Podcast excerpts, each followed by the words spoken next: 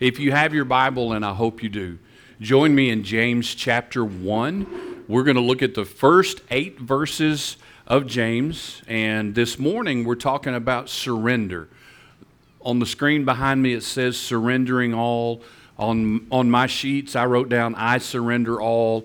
Uh, how, however, you want to think about it, we're going we're going to talk about surrender this morning and there's going to be there's going to be some similarities and some stuff that we've talked about before but with the word surrender i hope what you gather as we finish up today is that we're, we're going just a little bit deeper in what we're talking about when it comes to our call and our relationship with christ. I want I, I want us to go one step deeper with our thoughts and with what we're talking about. And I hope with our lives.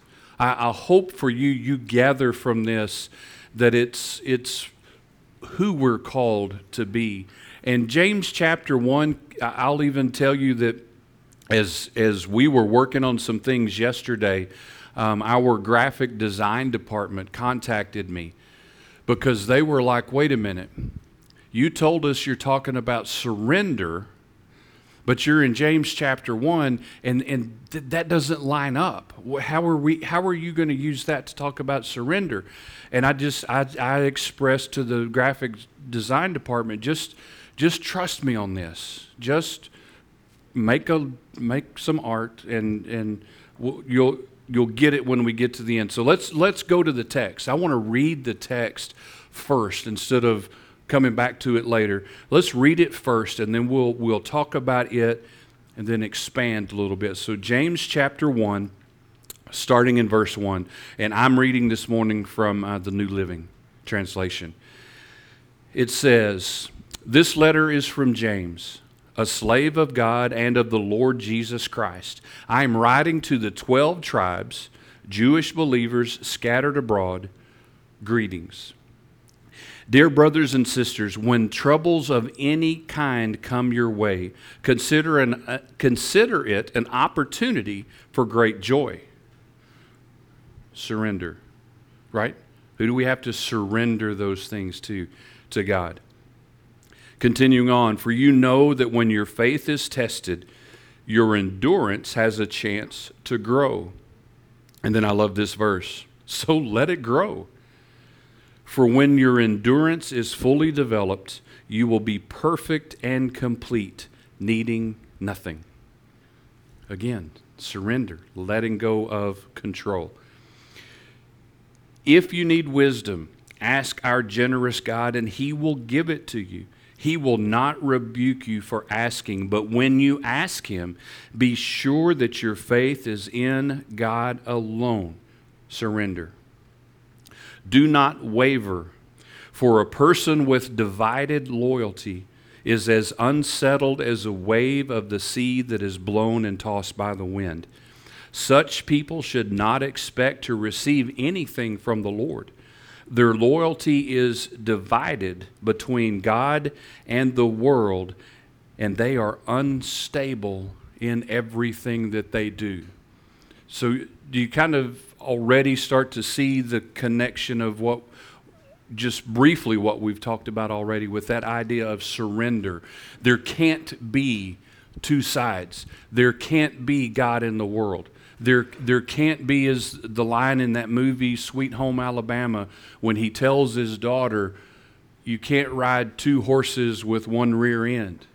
There, has got to be, and if you remember that movie, he says something else, but there, there's got to be a surrender, a letting go of control. There's, there's got to be this release. And we can't be, he, just one of the things that, that James talks about, we can't waver. We can't divide our loyalty. We can't be on both sides of the fence between the world and between God because when that is who we are, in Christ, we are unstable.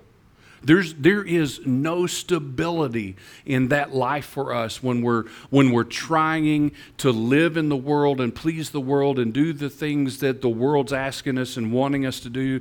And then at the same time, trying to live as God has called us to live, those two don't balance and those two won't work out in the, in the same arena. They just won't. We have to be surrendered. And, and truly, what it comes down for us, the choice is we're going to surrender to one or the other. We can't give half of ourselves to each one or three quarters and a quarter. It takes all of us. And God is calling for all of us surrendered to Him so that He can do the things in our lives that He needs to do and that He wants to do. And let's, let's take some specific look here at what James is unwrapping for us because it's, it's important so that we really understand what he's writing about and what we're talking about. This book, James, is written by Jesus' half brother. This isn't James the apostle. This is James, Jesus' brother. And then, if you don't know, something that's so very important to understand. James did not believe. You can go back to John chapter 7 and see that James and his brothers, they didn't believe in who Jesus was. They didn't buy it.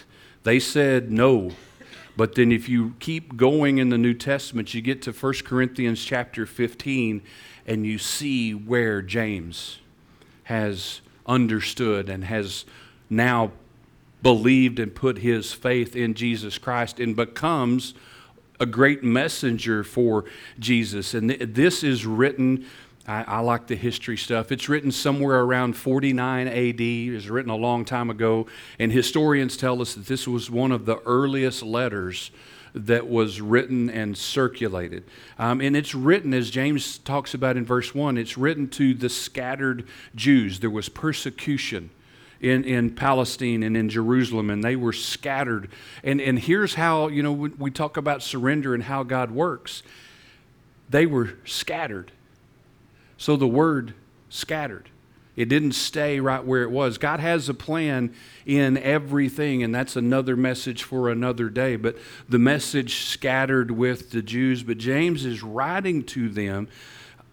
If you, if you study the book, he's exposing some things where their, their practices have gotten them off track a little bit, and he's working to teach them and remind them of what that right, surrendered Christian behavior and lifestyle is all about. That's James' goal and that's his purpose in, in this writing. And one of the things that really stands out is, and he keeps reminding them of, of it through the book talk is cheap.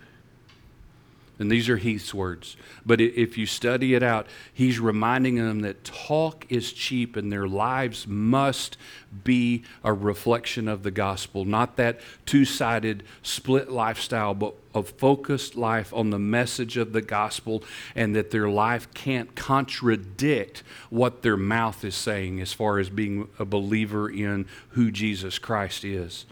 And, and that the proof of their faith in Christ comes through and speaks through how they live their genuine faith through a transformed life. It's transformation.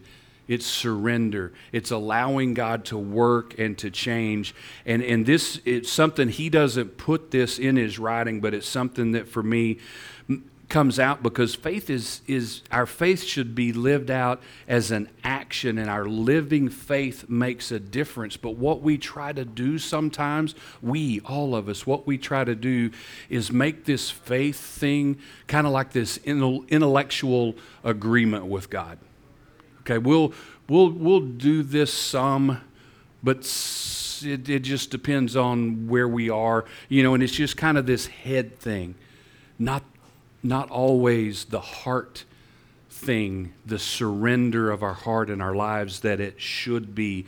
And that's what James is calling his readers to that, that faith in action, that faith that's made a difference in their lives, that's changed who they are. And again, just a quick a quick walk back through it, verses two through four.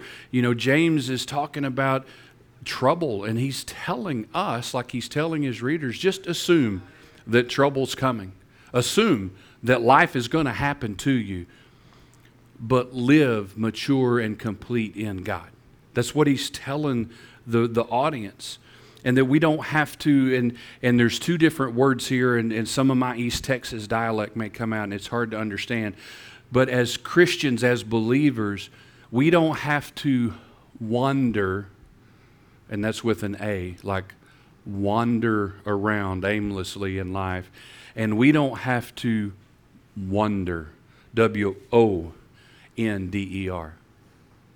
We know God is alive and God is active and God is working, and we can go to Him for the wisdom and the direction and the input that we need from Him on a daily basis to live our lives according to the gospel.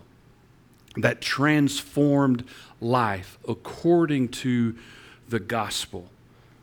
And then he comes down in verses 6 through 8, and, and there's just so much there in, in the original text, in the Greek, when he's talking about not wavering, the divided loyalty, being unsettled, uh, that, that two sided person.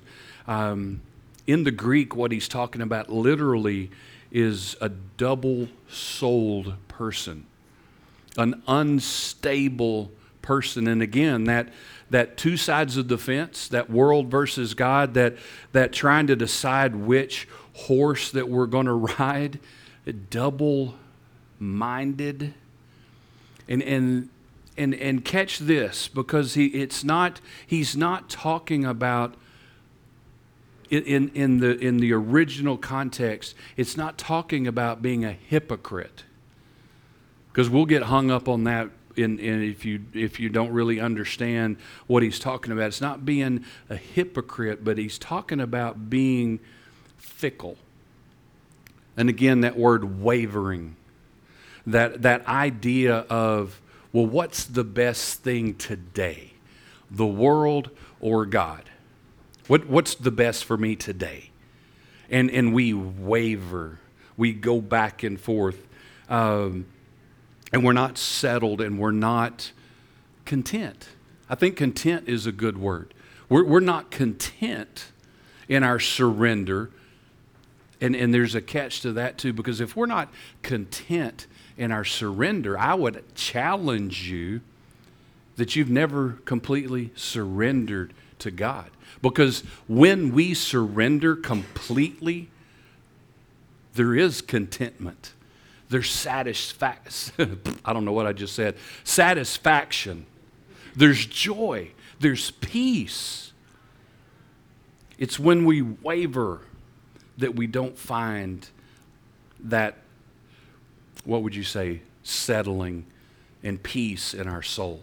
When we waver, everything is unstable.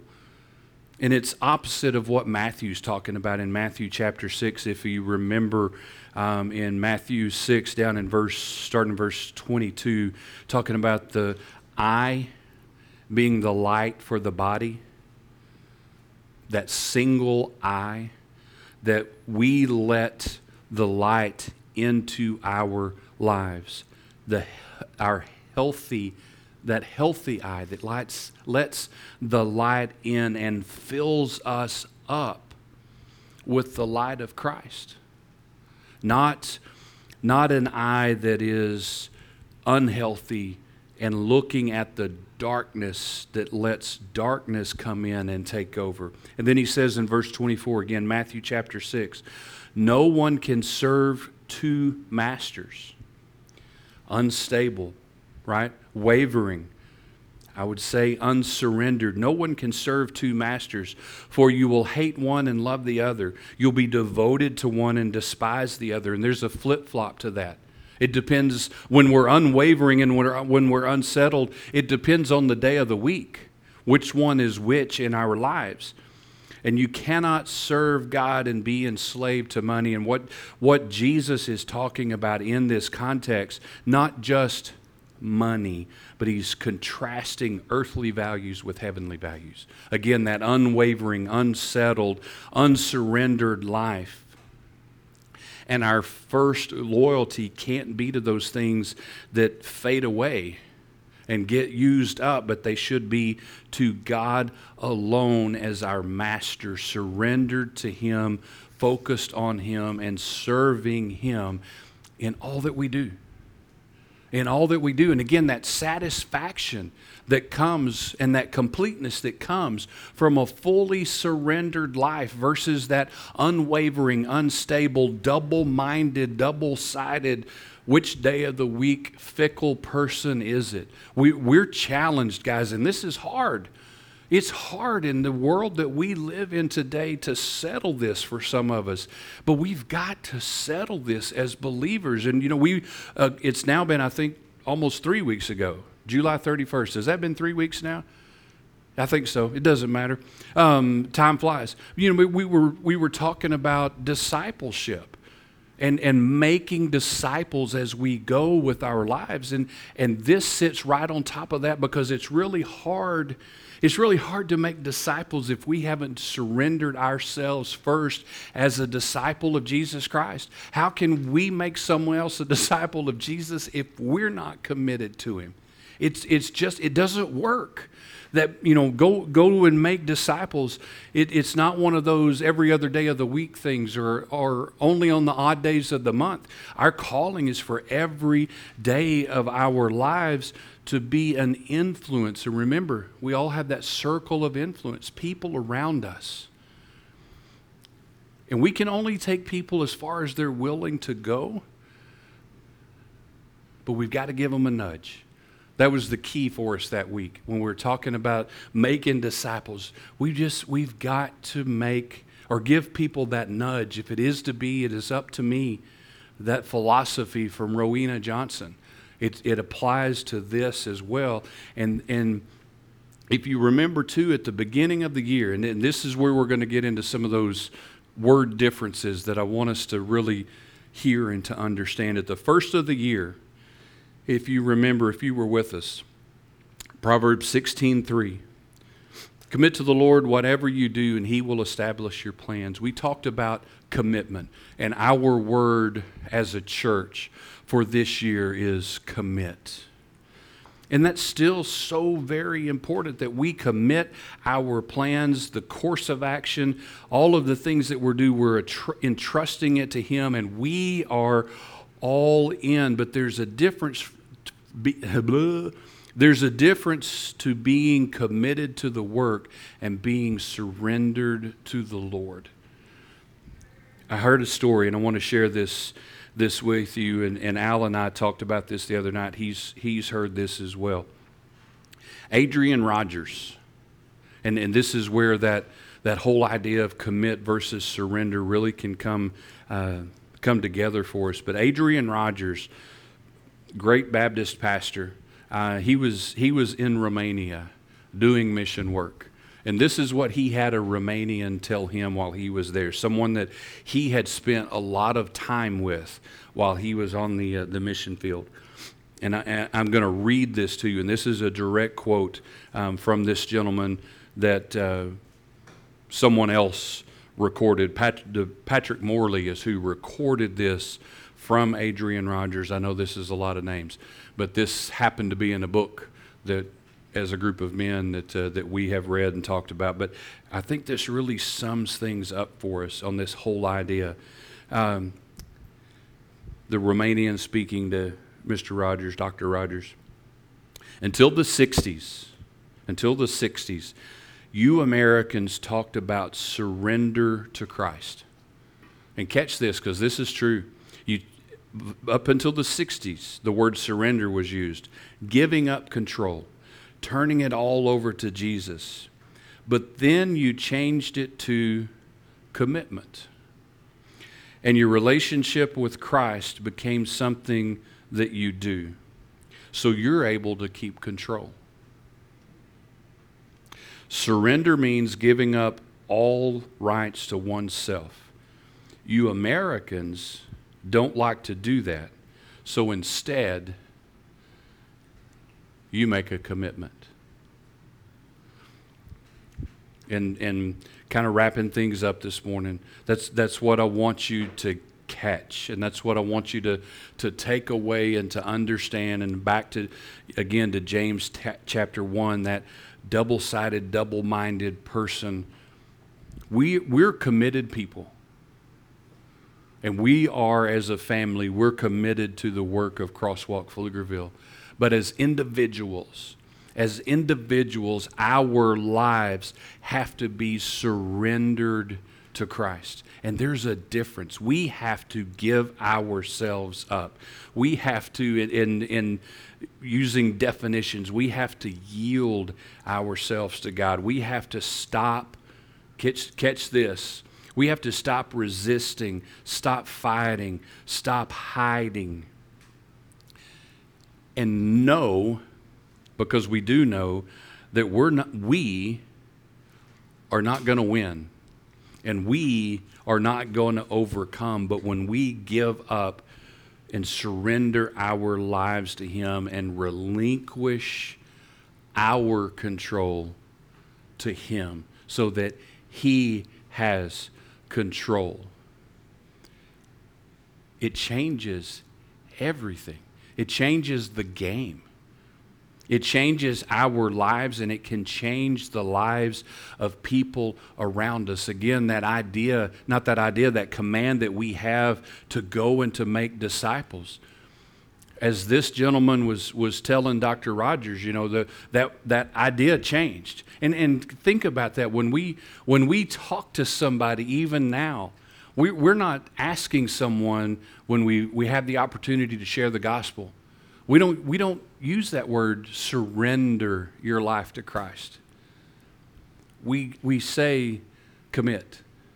Commit your life to Christ. And, and I, would, I would even argue with you today that there's a, there's a difference in that because commitment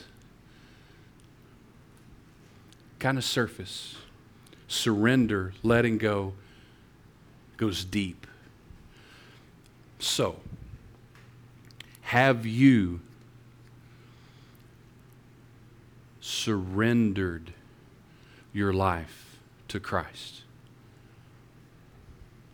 Galatians 2:20 and we talked about this last week and a thousand times before. I have been crucified with Christ.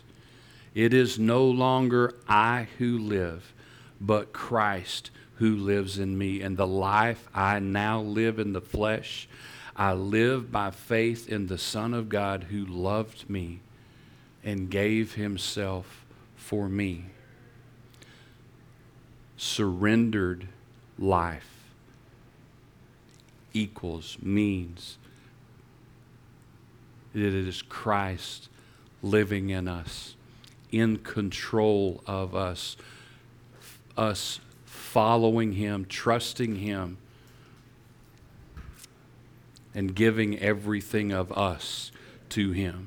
One more quote for you because another thing from, from Morley, the book that we're reading and, and the difference in that commit versus surrender. There is a God that we want, and there is a God who is, and they are not the same God. The turning point of our lives is when we stop seeking the God that we want and we start seeking the God who is. In other words, get off the fence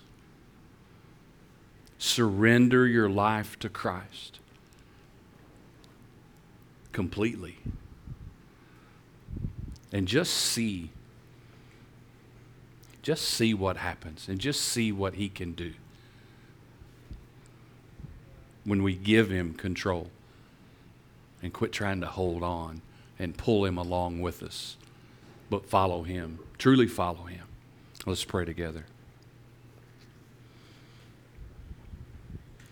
Father, I, uh, I do. I pray for us today that, God, I, I pray that we are committed to the work around us. But God, I pray that all of us each can say honestly that we are surrendered to you, not wavering, not wondering, not trying to decide today versus tomorrow, but that we are totally surrendered to you, that everything that was who we were has been crucified and buried, and that our lives today are a reflection of Jesus Christ living in us.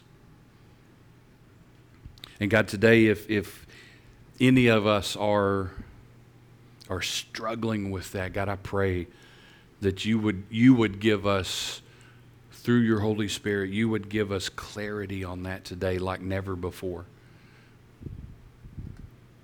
And that, God, that we could, we could say, I surrender all.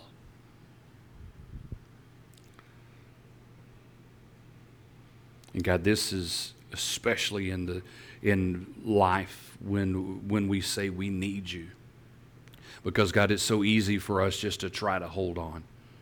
But God, we, we need you. God, I pray we all can say that we trust you with our lives. And God, as, as we worship you, and God, you continue to speak. God, if there's something in us that we need to change, give up, relinquish, God, that this morning our answer to you would just simply be yes. And we pray this together in Jesus' name. Amen. Let's worship together.